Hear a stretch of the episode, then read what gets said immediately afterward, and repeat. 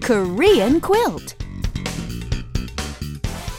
Hey everybody, welcome back to Korean Quilt. Your guide to the Korean language and culture. Okay, so yesterday we looked at numbers 1 through 5 in pure Korean. Right, and today we're going to be continuing along with 6 through 10. Okay, I hope our listeners remember, but if not, we'll do a quick review. 하나, 둘, 셋, 넷, 다섯. Right, 1, 하나, 2, 둘, 3, 셋, 4, 넷, 5, 다섯.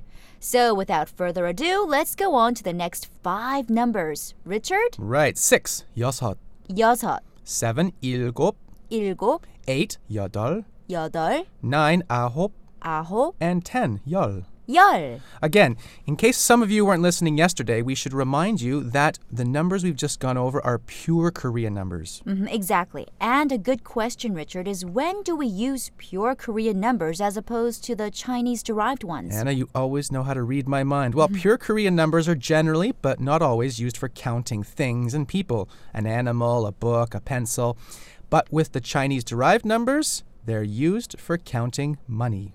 I see. So, before this gets any more confusing, shall we run over our numbers 1 through 10 once more before leaving today, Richard? Excellent. So 6 through 10, 여섯, 일곱, 여덟, 아홉, 열.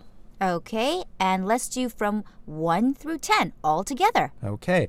하나, 둘, 셋, 넷, 다섯, 여섯, 일곱, 여덟, 아홉, 열. Wow, that was a mouthful, but that was great. We'll see you all tomorrow, everybody. Thanks for joining us. We'll see you then.